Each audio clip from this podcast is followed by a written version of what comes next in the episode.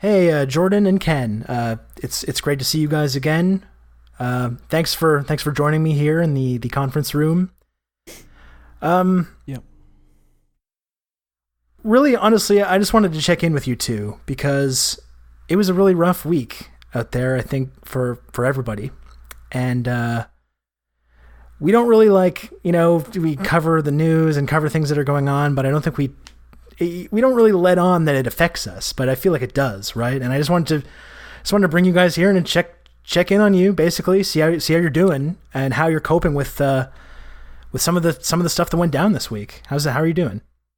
Yeah, I mean we're you know we're people too, and uh, the listeners, you you all uh, probably have your you know challenges and difficulties in life, and we're no different. Uh, you know, we also this also has been a trying time for us, so this is really your chance to sort of see, uh, you know, the, the I think humanity that that everyone has. Yeah. It's not just you know we may look big and tough here on Mount Olympus as we you know uh, issue you your episodes, but um, we go through That's things right. just like anybody else. Yeah, I'm just you know taking it one day at a time here. Um, not the greatest week, but you know, yeah, some ups and downs. I think the downs really outweighed the ups, but you know, hanging in there. So thanks for checking on me, Rob. Yeah, of course. Uh, I think that's important. In fact, uh, Judy from HR recommended that I get you guys together to uh, to talk about this with you, just to make sure everyone's kind of everyone's kind of mentally uh, doing okay, because we can't really do do the the quality work we do if we're not you know firing on all cylinders. But so I got a little something I was working on here. Um, just wanted to show you. Uh, it's kind of an open letter that I was hoping maybe I could get you guys to sign on to because you know the threat of of cancel culture uh, is something that I think I'm going to take responsibility for this. I haven't treated it very seriously. I haven't really taken it very seriously. And, you know, this week, when the three of us, as, uh, you know, uh, people with blue checks on twitter.com, were silenced uh, for at least like two, three hours there. Oh, don't remind me. Yeah. And, and anyway, so I just have this open letter that I want to send to uh, to Jack over at Twitter to denounce the the kind of uh, climate of you know anti-free speech that's being cultivated there when you have vital voices like ours being being silenced like that. So I thought we could just sign this open letter and send that over to them, and hopefully that could start some movement, start a conversation about the rights of of blue checks and and how we can make sure that that kind of thing doesn't happen again. You know, Rob, I'm glad you did that because there's really a, you know, as you know, media can be a bit of an echo chamber, and there's so much talk right now Portland, Portland, Portland. And, you know, there's more to the world than that. Um, Yeah. There are blue checks, there's Twitter, there's um, blue checks on Twitter, uh, and what we can and, and unfortunately for uh, a number of hours can't say. Uh, so it, it's important that you know we don't exercise y- y- you know this sort of laser focus on on on one thing that may affect a certain group of people and overlook a whole nother uh, constituency when we do that. Yeah, I um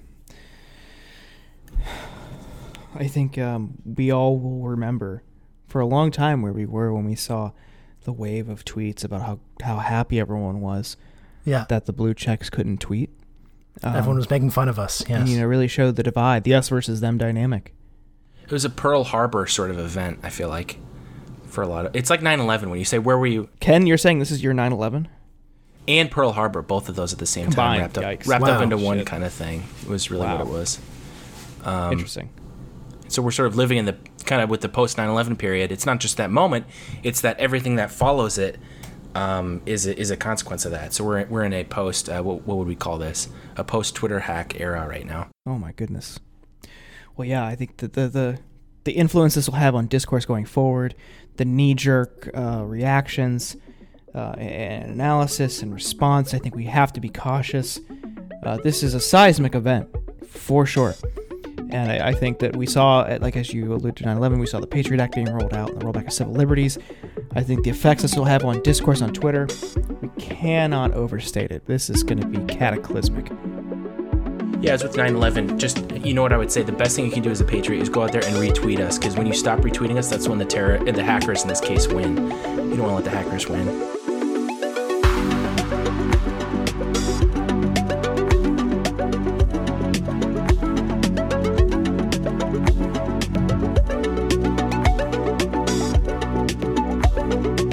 Okay, hello everyone. Hello and welcome to the Insurgents. It's episode 30. I think 31. Uh, yes, How long is this it is episode 31.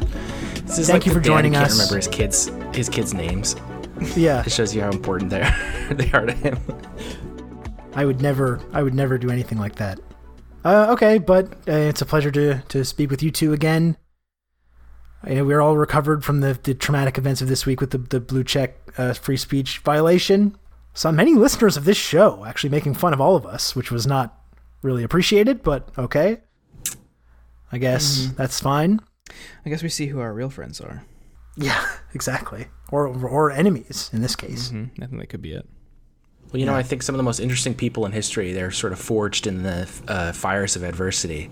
So I think we're going to Yeah. come out of this, um, you know, stronger, more more resilient people. Yes. Um, okay. So oh, we've got a great uh, show. The rest of the show coming up. We talked with uh, Akela Lacy from The Intercept, uh, which was which was excellent. She's going to be coming on in just a few minutes.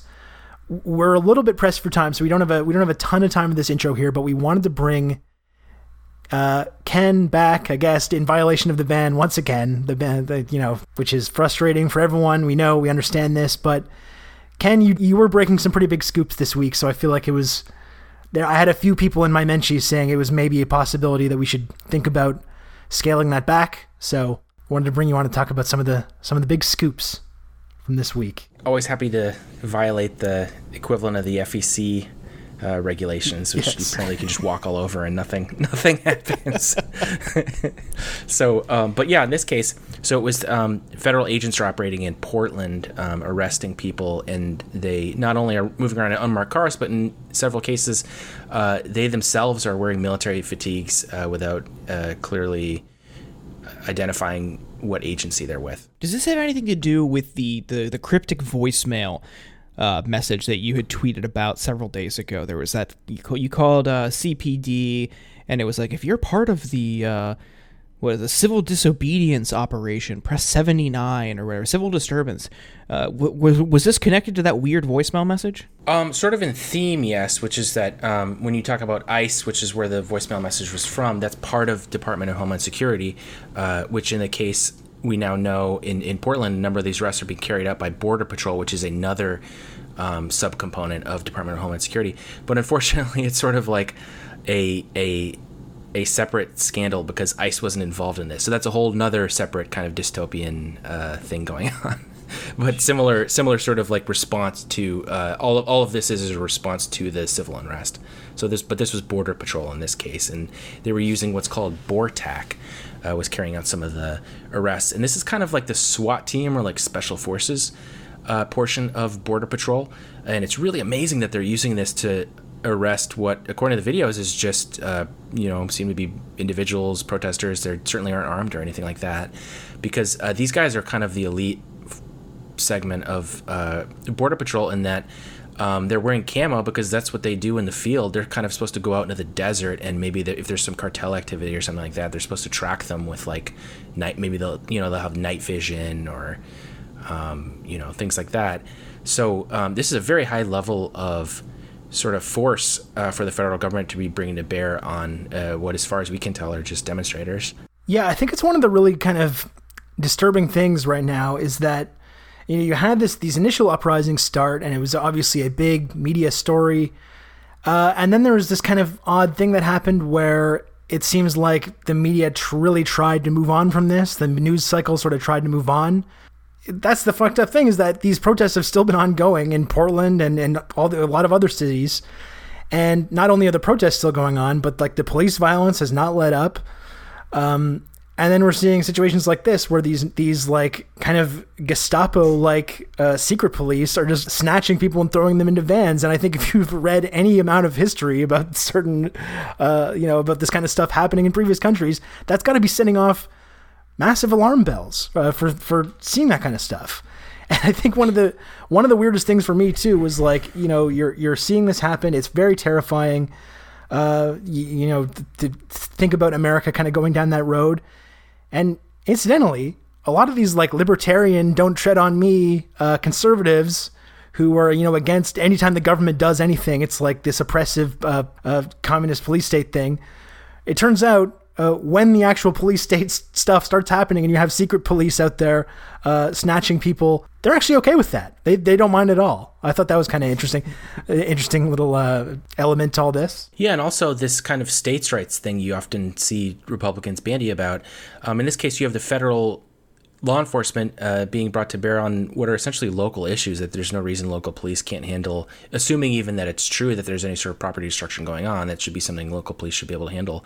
So um, the very fact that they're using these uh, f- federal agents to do this stuff, this is pursuant to President Trump's emergency declaration. Um, in it's called his executive order on I'm quoting protecting American monuments, memorials, and stat and statues and uh, combating recent criminal violence. That's what the executive order was called.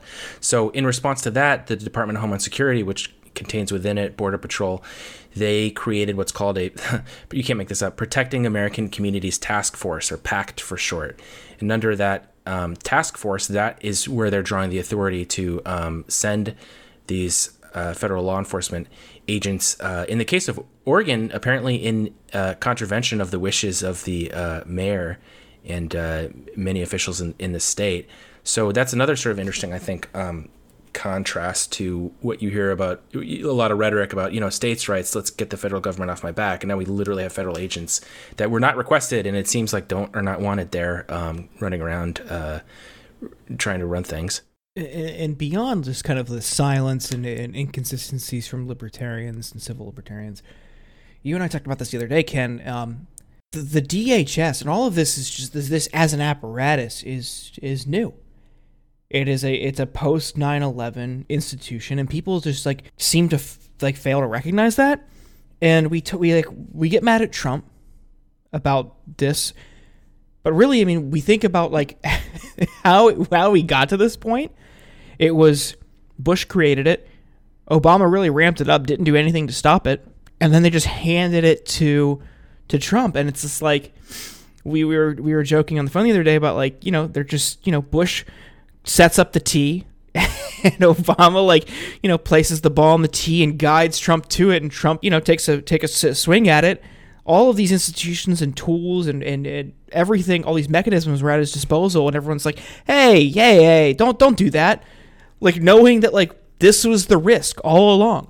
Like we've had this risk facing us for 20 years and nobody really sought to fight back against it in a meaningful way other than like actual activists and, and organizers on the left. Yeah, and when when these activists and organizers or the journalists that did follow this stuff, when they spoke out, uh, it was always like, "Oh, you're being a crank. You're being, you know, you're you're supporting terrorists. You're, you know, you're against the troops. You're against the government." Uh, but I think that's a frustrating thing if you've been watching this develop for the last 20 years is that a lot of the time, you know, in the in the post 9/11 period, when it comes to the the wars that were starting or what these civil liberties that were being taken away, the, you know what people were saying at that time, the people that were against this kind of stuff is like it's not just the bad guys that were this is going to be used on this power. It's not just going to be exclusively limited to this one group. Maybe right now it will. Um, it's but in the end it's going to start enveloping more and more people and we're like we're seeing the result of that now and that's why it's frustrating because a lot of the people that were speaking out against it at that time were kind of dismissed as being cranks and weirdos uh, but now they're being completely proved right um, but it, it, that doesn't really help anyone that's being caught up in this system um, and, and I think that's another disturbing thing. Like you mentioned, Obama ramped up all these things, with Biden right there with him and people are kind of saying like, oh, you just need to vote. You just need to vote for Biden to in order to kind of fix this. We don't have we don't have like these crazy uh, secret police trampling people's civil liberties, but. I see no evidence that Joe Biden's going to come in there and, and, come in there and make ch- any kind of change to the system or make it better, uh, because he's been complicit in all this, all these like really uh, ruthless and oppressive uh, police state systems being created in the first place. Yeah, I mean, they te- it's just like Jordan said, they teed it up, and then Trump comes in I'm thinking like um, Happy Gilmore with the hockey stick and just knocks it out of the yeah. not just the golf course but out of the um, county or something. Um, yeah, I mean we have President Obama saying no, don't boo, vote, and you know that can be a part of any solution, but it's like.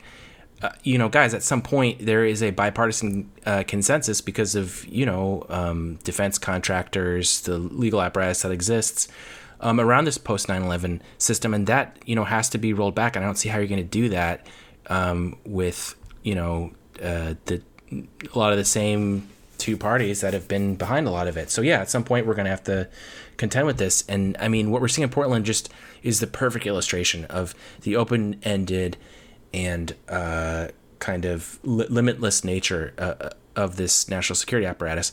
Because so in these talking points that have been linked to me, which were really the backbone of the story, um, these were CBP talking, uh, Customs and Border Protection talking points. It describes um, how they intended this originally to just last for the Fourth of July, and they hope to, you know, rein it in after that. Of course, we're well past the Fourth of July. People don't realize this, but this has been going on for weeks. It's only just now that this has become a national story because you know footage leaked out of um, people in these unmarked cars. People are pretty shocked by that.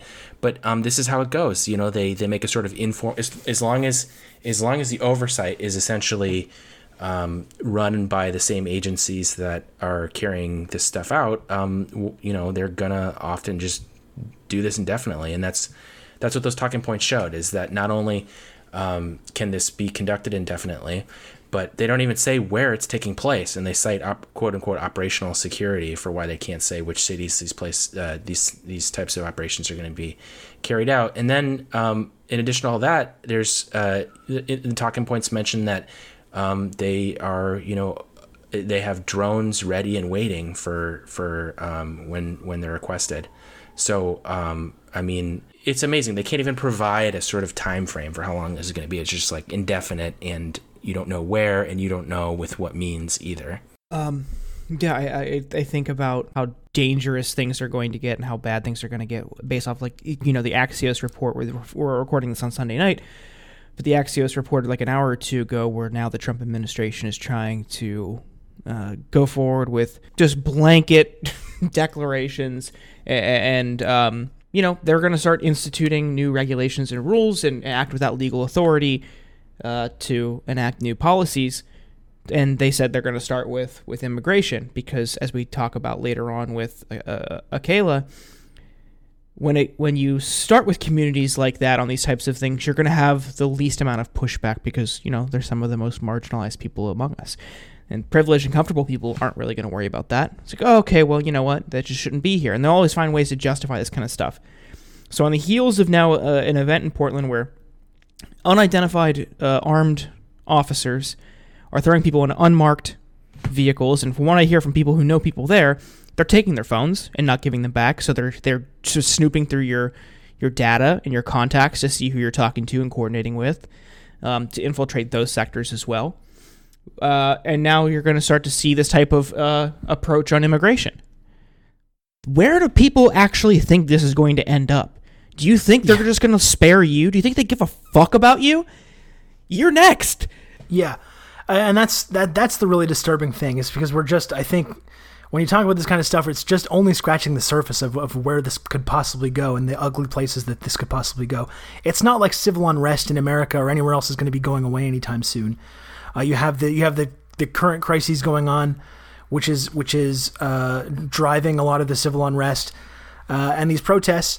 Uh, but then you have this, you know, all these these contradictions are just going to continue uh, getting worse uh, over the next decade, and we're going to get closer to climate breakdown and stuff uh, none of the none of the kind of civil unrest is going away, and in fact, it, it's going to have to expand drastically. And that's the kind of disturbing thing because we're I think we're just kind of barely getting to the beginning of this. You know that the sort of ruling class, whether which is I think a bipartisan thing, uh, you know they've been thinking about this kind of stuff for a while. You know they have a plan for it. Like you said, Jordan, it's it's not just going to be you know, it started with just we're targeting, you know, uh, extremists and, and religious extremists and Muslims, and that's just going to be limited to that and then it's going to be you know it's that circle just kind of continues expanding to include more and more people. Um, and you know I, I don't see any easy way that people are going to like be able to uh, overcome that especially when it seems like there's kind of a bipartisan consensus that seems to want to continue going forward with it regardless of who's in charge. Well i don't know if you saw but um, the republicans they have the uh, payroll tax cut coming up so that might help a bit Oh, nice. Yeah. Sweet. Never. Well, maybe maybe I'm being paranoid. By the way, who's the fucking guy that's like implementing this? Isn't his name like Chad Wolf or something? Oh yeah, Ed Wolf. This this is not yeah. a real person. Come on. This the is not a real person. and, and the the Virgin Constitution and the Chad DHS uh, uh, chief. like it's become a cliche to talk about like hey uh, can you turn 2020 on and off again or something or the, the simulation is breaking but like give me a fucking break chad wolf like are you do you, anyone expect me to believe this the writing of this season is getting incredibly lazy now and it's like just they're they're pushing the, the limits of what's believable here with this fucking guy Acting Secretary of DHS. He wasn't even confirmed by the Senate. Um, so that's the that's the re- that's reality now. It's so many national security appointments that are just acting people they leave in there that never this the, even the Senate that the you know the gossamer thin um, protection that we have for for um, kind of con- congressional oversight of of the na- of the national security apparatus. They don't even get Senate appointment in many cases anymore. And we joke like, yeah, sure, okay, um, the the tax cuts coming up, but underlying that, like, there is an element where enough people will be placated into silence. You know, there'll just there'll be enough people in America who just like, yeah, things are tough. We just have to do it. You know, immigrants they shouldn't be here. They should just follow the laws and come in the regular way and this and that. And it's like, you know, the government's clearly working because you know they're helping me. That's like all it'll take. It's just you know just a little bit to satiate them that they'll just turn a blind eye. Because if they become upset too and aggrieved, then you start to have that kind of class solidarity. So just enough to keep them satiated into silence. That's the that's the approach. Anyway this is one of these situations where i'm glad that i'm in the in the the uh, utopian uh, progressive uh, you know uh, post-racial uh, wonderland of canada where we don't have any we don't deal with any of these same oh wait actually i'm being told that we have multiple nazi monuments in this country? Wow that's kind of that's kind of messed up. Damn. Did you guys see that that story? I did. Uh, I had to do a double take on Pretty- the headline, but Yeah, pretty messed up. pretty messed up. But yeah. Um, that is why you know it's why important it's important to talk about this stuff in America where you know on a on a micro level I think Portland right now specifically and maybe some other communities are kind of like ground zero for trying out some of these tactics. I think eventually you can see that going national in a lot of places in the United States, but it's not going to be limited to the United States. Uh, there's going to be civil unrest here as well. I think people are very placated here, but uh, that's not going to last forever. And that's I think that's why it's it's important for everyone to be aware of this stuff, like uh, regardless of where you're coming from, because uh, I think you might see this, you might think that this is like a uniquely American thing, or it's never going to come anywhere else, but um, that's what I'll keep saying. I mean, as, as we get closer to climate breakdown, we're going to see more and more civil unrest everywhere in America and Canada, the UK, France, where, wherever, you, wherever. And there, there's already structures being put in place to to deal with that uh, violently in many cases. Like in in, in Canada, uh, in, in Alberta, they're passing laws where it's like if you pa- if you protest the oil pipeline, you can be lumped in as like a, a like enviro terrorist basically, and have all your civil liberties stripped away. Uh, so that's why I think it's important to focus on this, uh, regardless of where you are, because this is this is coming to everyone's community. I think this kind of violent pushback to civil unrest, uh, the sort of ruling class, not just in America but you know, but everywhere, uh, who don't really have, they were kind of not really constrained by borders in the same way. Uh, I think they know where everything is going, and they're putting systems in place right now to deal with the fact that that not everyone is going to be on board with this, and that's why we have to be vigilant and that's why we have to, to talk about it. But uh, it's very scary. It was really scary seeing some of the footage uh, from Portland this week of of these like uh, fucking Gestapo uh, freaks, uh, you know, snatching people off the street. Yeah, like like people have pointed out, a lot of these people were released. You know, they were driven around in some cases and photographed, or they were brought to a, a cell and then they were read Miranda rights. So there's still kind of like an element of legality around surrounding that uh, that whole process. But I don't think that's something that we can count on lasting forever. Definitely. Yep. Yep. Well, should we uh, get into our conversation with Akela? Yes, uh, we're running low on time. We're not going to do a, a feedback corner, thank God, this week because I'm s- so sick of that. And there's so many new reviews now, and they're all so just like the very mean, uh, often calling me wrong names, making fun of the fact that I'm Canadian. Really awful. So I'm, we're not going to do any of those this week. We will, I'm sure we will again, but. Uh, so before we go, though, I'll just remind everyone if you want to leave a review, you can do that on Apple Podcasts. Um, you can subscribe if you haven't already over at theinsurgents.substack.com. Uh, you can leave us a voicemail. You can find the voicemail number in the show notes. And I believe that is everything. Thanks for joining us, Ken, and thanks for uh, breaking down your your scoops, Kenny Scoops. That's what I'm going to call you now. Then we will be back in just a moment with Akela Lacy.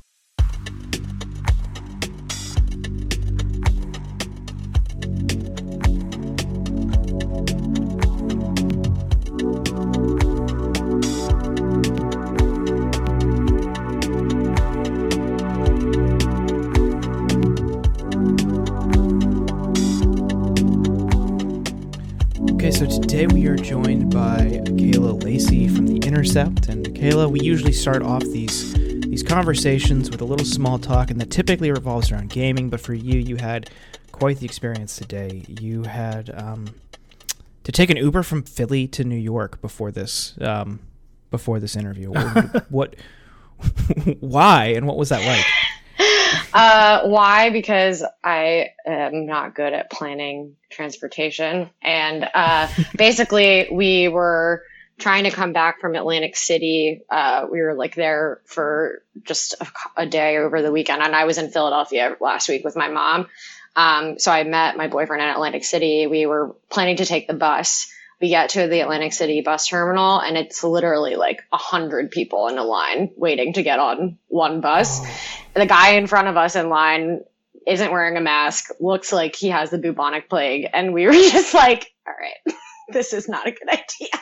So we were to try and take a train. Um, but our friend had just dropped us off. So he swung back around and drove us out of his way all the way to 30th Street Station in Philly.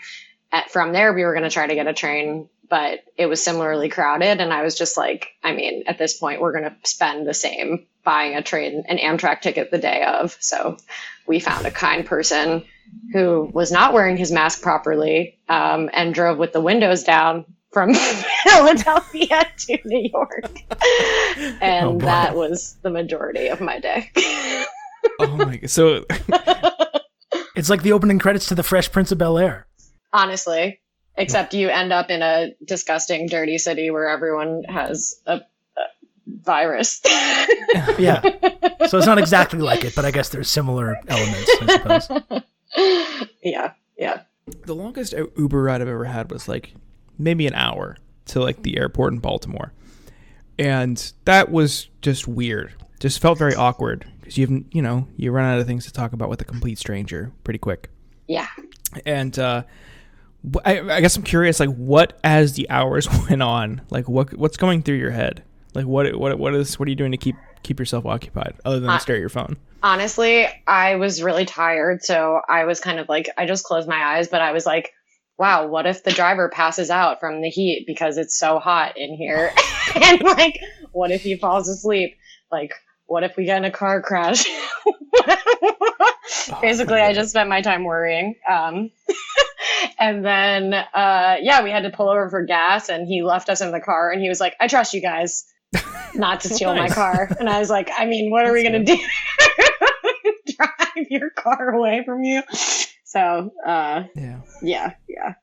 What's your uh, so? Well, I'm happy that you took the commitment question. to do this podcast seriously enough that you had to take this long thing just to make sure you got in there in time. It's very. Oh no, it's it's it's very moving. I, I needed to get. I you know I I you guys are special, but I I needed to get back. yeah. yeah. So what were you saying, Jordan? You, I, I think I interrupted you. I th- yeah, I think there's a lag. Um, I, I think, think so. At some at some point, there's just there's a delay, so I think we're stepping on each other. So I'm trying to wait to see who talks before I. Okay. Weigh in. Um, I guess my final question on that is, uh, what what what rating did you give the driver? Five five stars. Five stars. and, right, a, and a hefty tip. Yeah.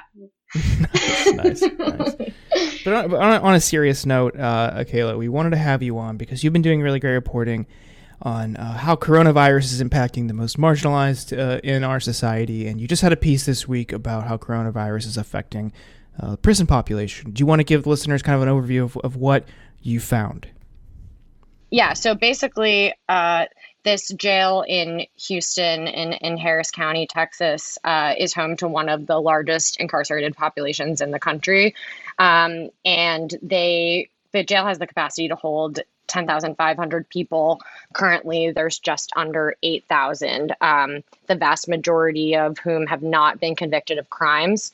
Uh, and the court that deals with this jail in Harris County has been dealing with a backlog of cases since 2017 after Hurricane Harvey uh, shut down the courthouse for a year. Um, so they are in a unique situation in that there are thousands and thousands of people in this jail who are there basically because they can't uh, afford bail and they uh,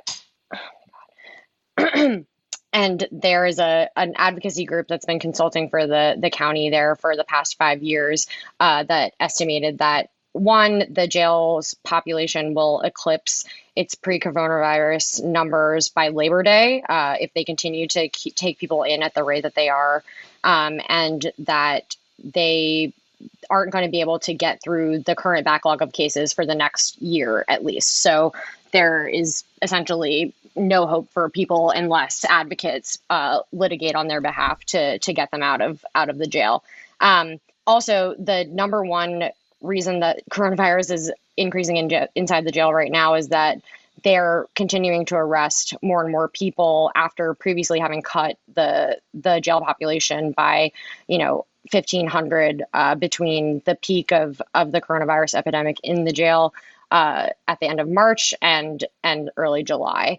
When I see things like this, is it's just another stark reminder of how barbaric and callous our society could be, where it's just like we have people who are stuck in one place, they can't get out, and this is supposed to be uh, an apparatus that helps people learn from their mistakes, and we want to use this allegedly to correct people and help them re-enter society. But in practice, it ends up being just a, a blunt instrument to further suppress people who, you know, may have already been subject to socioeconomic factors that led to their incarceration. And now we're just like further inflicting them with this type of like ignorant, callous approach to a pandemic. It's just, it's just, it's so disheartening. And I think this reporting like this is really important because at the end of the day, like these are just people. You know, they, they might have fucked up they might have made mistakes, and some people may have done heinous things. But like, as Bryan Stevenson wrote in Just Mercy, it's like no one's defined by their worst mistake or shouldn't be. And when we have, you know, a system where they, they're just, you know, thrown to the wolves, so to speak, it, it, it, I don't know. I want to say we can be better than this, but we just don't seem to to be capable of it.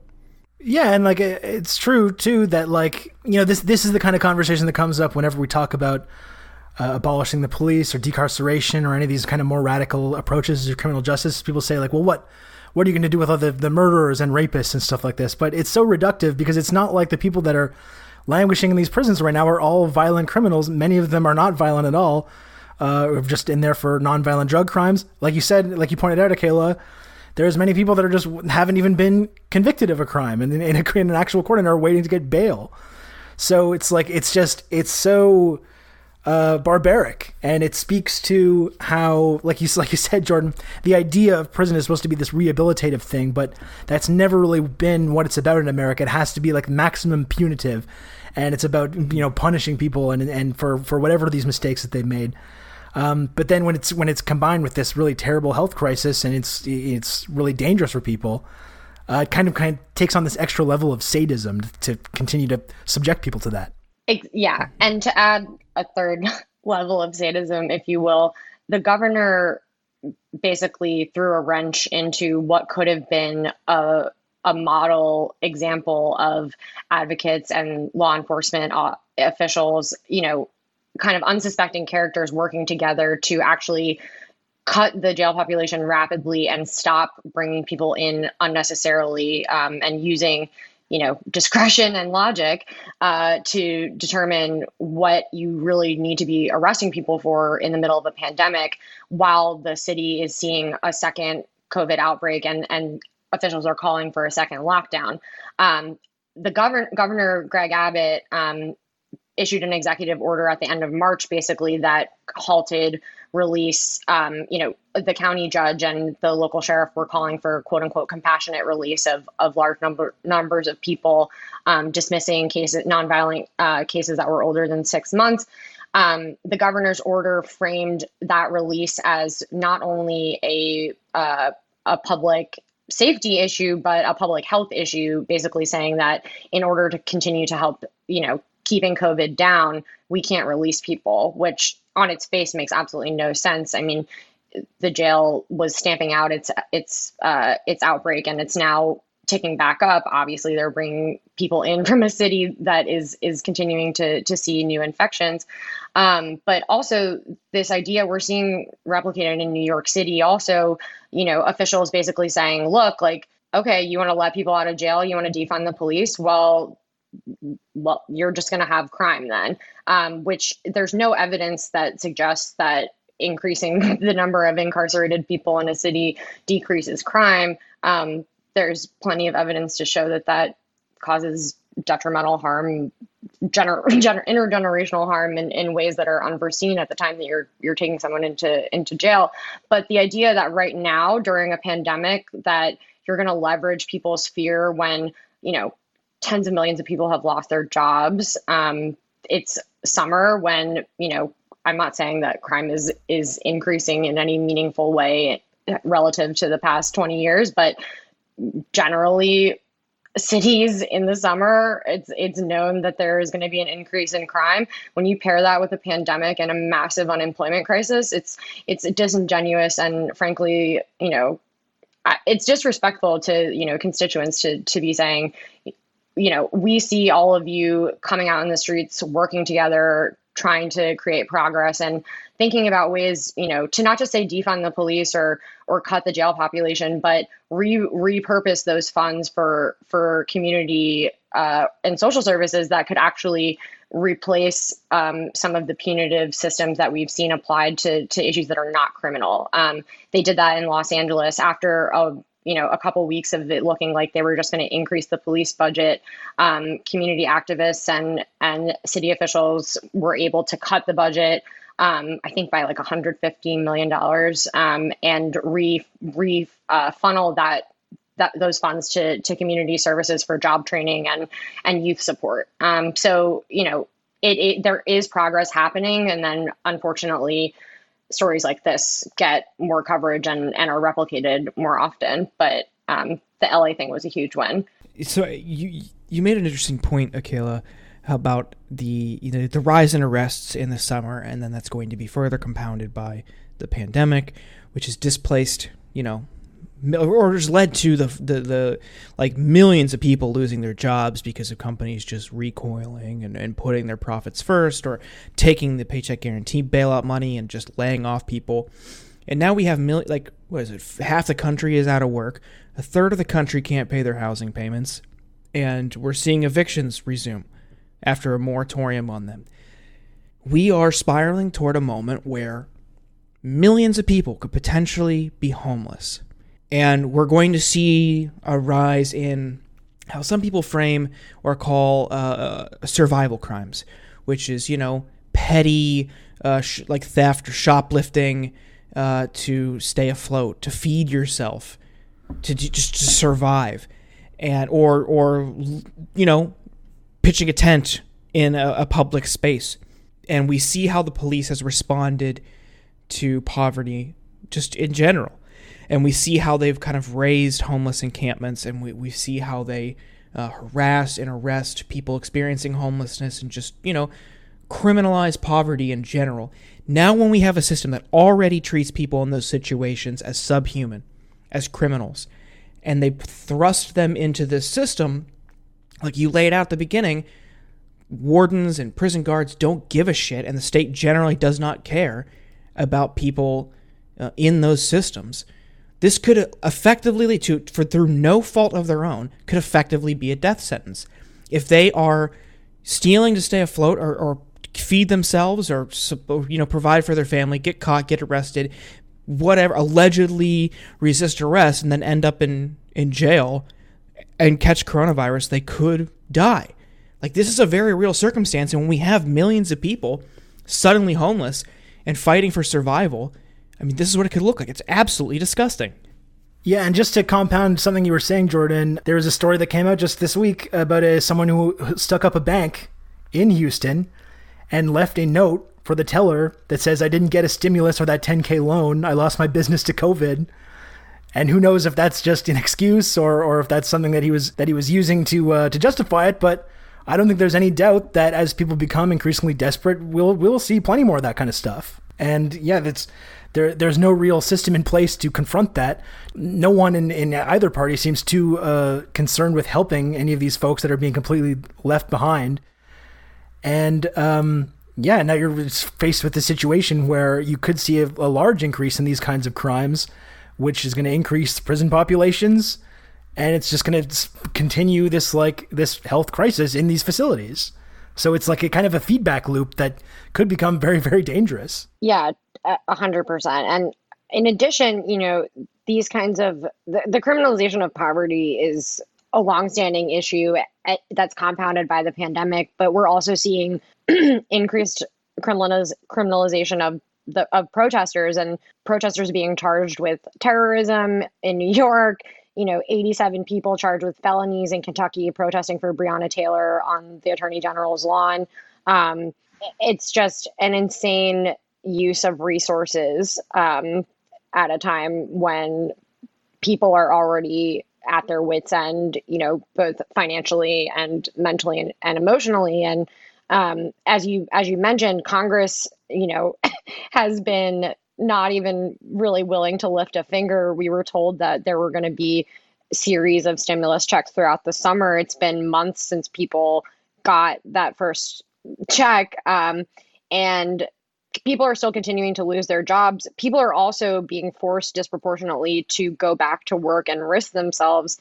Um, people who are already struggling the most uh, financially right now, uh, low wage, part time workers. Um, you know, it's just, and as states continue to like reopen and then decide that they want to shut down, people are just being thrown back and forth into limbo. And uh, Congress right now is you know, and the White House has has signaled that they're, you know, they're, you know, quote unquote working on another plan uh, where there will hopefully be another round of stimulus checks, but that's really not going to do much, particularly with the the looming housing crisis, which is already, you know, there's massive evictions in in New York and and Philadelphia happening, and um, several. Uh, I don't want to use the word homeless encampments, but um, several communities of of people without housing were evicted um, you know over or there were plans at least to, to evict them in large in large swaths over the weekend in philadelphia.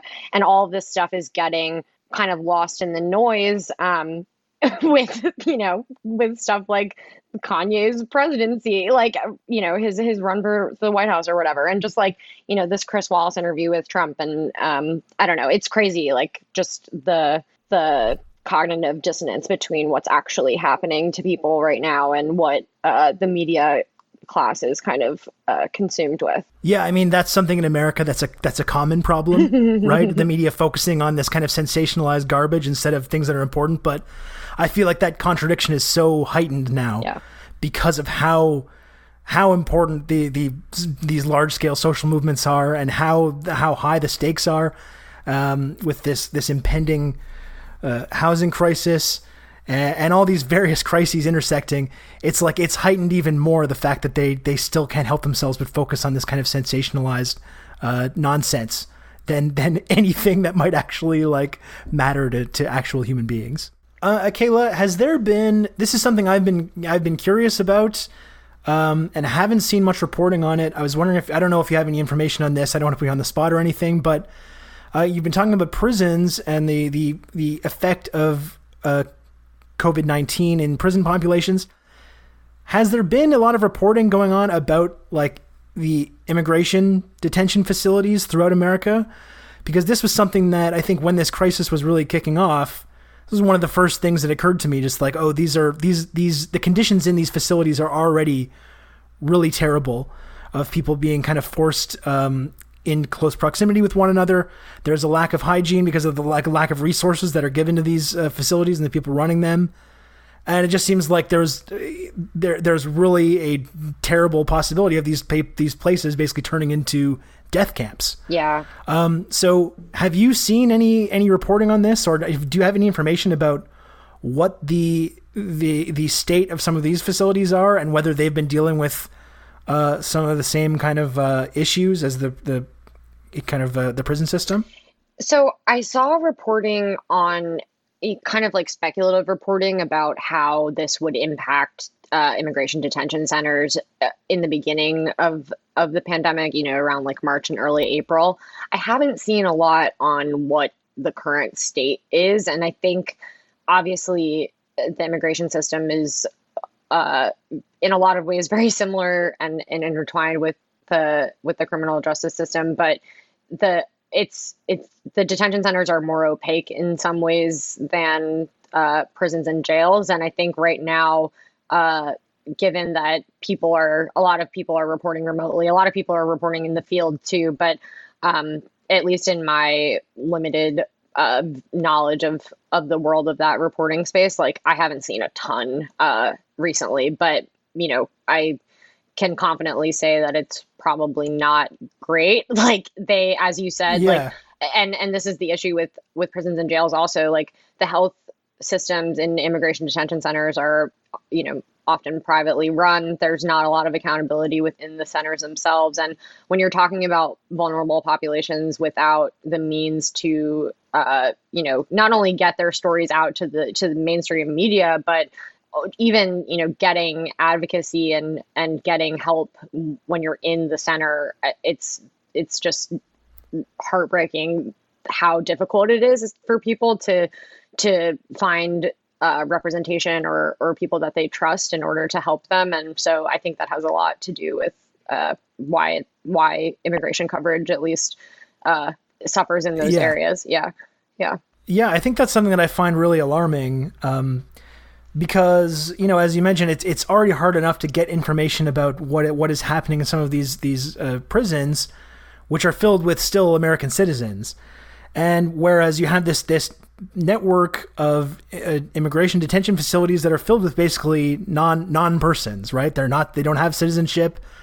Um, and it, frankly, I, like there are people I believe in the Donald Trump administration and the Republican Party who are happy to just let nature take its course in these places and, and don't really care uh, what happens to these folks, or if, if anything, or I would almost like prefer that many of them just would go away. Yeah. Um, so that's I mean that's that adds up to something really scary, and uh, I'm not sure. I don't know what the answer is. I think that's something that maybe everyone should start asking more questions about. I know everything's there's so much going on right now. Um, but I, I, do I am a little concerned that there's there's a lot of people, especially young people, vulnerable people in these facilities that are just going to slip through the cracks uh, without anyone having really any idea what happened to them. Uh, it's a it's a really scary proposition. Yeah, it is, and I I also think you know there was some i saw some some immigration reporters talking about this on twitter you know in the past couple months about you know what's happening to all the unaccompanied children that are now you know still languishing in a lot of centers um, like you mentioned earlier without proper places to sleep or or healthcare already there was there were a lot of sicknesses and deaths even predating the, the pandemic in, in detention centers that were not seen in in the you know the quote unquote free world population. Um, uh, and also the, the idea that we treat people who aren't American citizens as, as subhuman and not privy to the rights uh, of a healthcare system that a lot of uh, citizens don't yeah. even have access to. Um, so yeah, I, I totally agree with you on that. That's the, you know, that's kind of the natural flow of this type of oppression. It's like people are, it's much harder to defend uh, someone in prison, especially for a heinous crime. And even when we saw the death penalty uh, resume this week, uh, the Supreme Court, a couple different cases, voting five to four to, uh, you know, allow the the execution of different inmates to occur. And it started with a guy who was, you know, convicted of a hate crime. He maintains his innocence.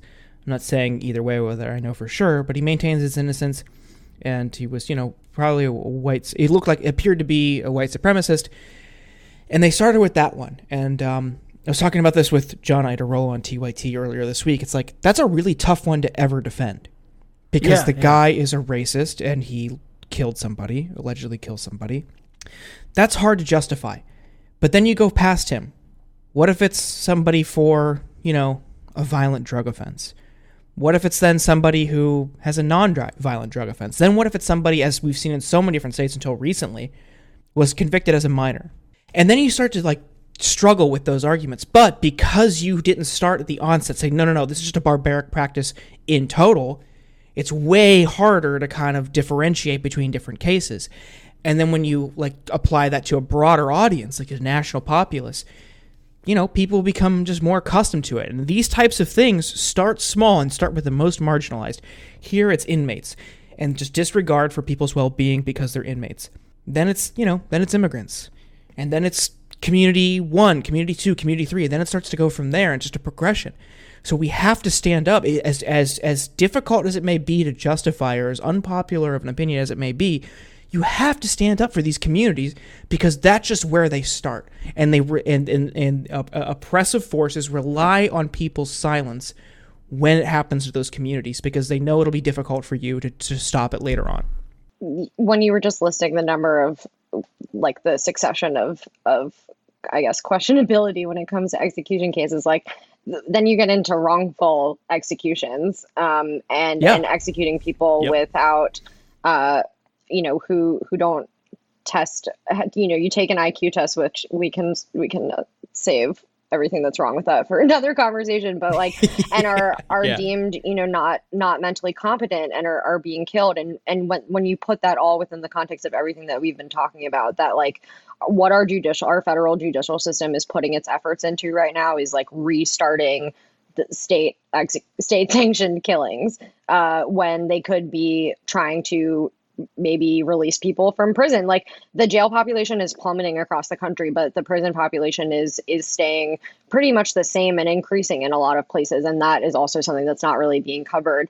Um, again because the system is really opaque and you know people it's it, the the difference between jails and prisons is unclear and and people are uh, people are just fall into this kind of black hole and then you don't know what happens to them but um, yeah, it's it's it's crazy also to see people in in the towns where the executions are taking place, like coming out and protesting them um, amid everything that's going on right now. Like that's another subset of of protests that um, could be getting could be getting more coverage. But it's the kind of thing where media access is limited in a lot of these cases, and when there's everything else going on, like the number of reporters that are going out to an execution, you know, in the middle of a state that they're not from is is pretty low as it is. So uh, mm-hmm. it's it's really devastating when you when you think about it for long enough. I'm kind of interested too in the dichotomy between you know these conversations about the death penalty.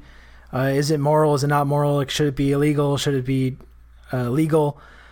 And you know that's obviously an important discussion, and you know that that needs to continue. And and what is happening right now with these executions being restarted on a federal level is obviously barbaric and terrible. Um, but it's also kind of odd, too, in the context of these larger uprisings against police violence, which is that whether or not state sanctioned executions are illegal or not, you still have this massive system in place where state sanctioned executions take place every single day on the street, where you have police officers that are able to just act as judge, jury, and ex- executioner in one moment uh, because they feel their life was threatened. And, you know, so many people are killed that way each year and uh, it, it's it is kind of odd to me how you know it, it it seems like the conversation about the death penalty and that that really terrible and oppressive system are kind of separate when really that should all be part of the same conversation like if we're if we don't agree as a society that there should be a death penalty and these state sanctioned killings well then we shouldn't give your fucking high school jock uh, guy who's became a cop six months ago the ability to just execute whoever they want uh, complete with complete impunity and no legal repercussions. Uh, it seems like that should all be part of the same conversation. You think? I'm I'm against that personally, but you know. oh god, I think that is bad. Um, we're, we're a little pressed for time, but one thing we really wanted to get your take on, uh, uh, Akela, especially with the recent developments today.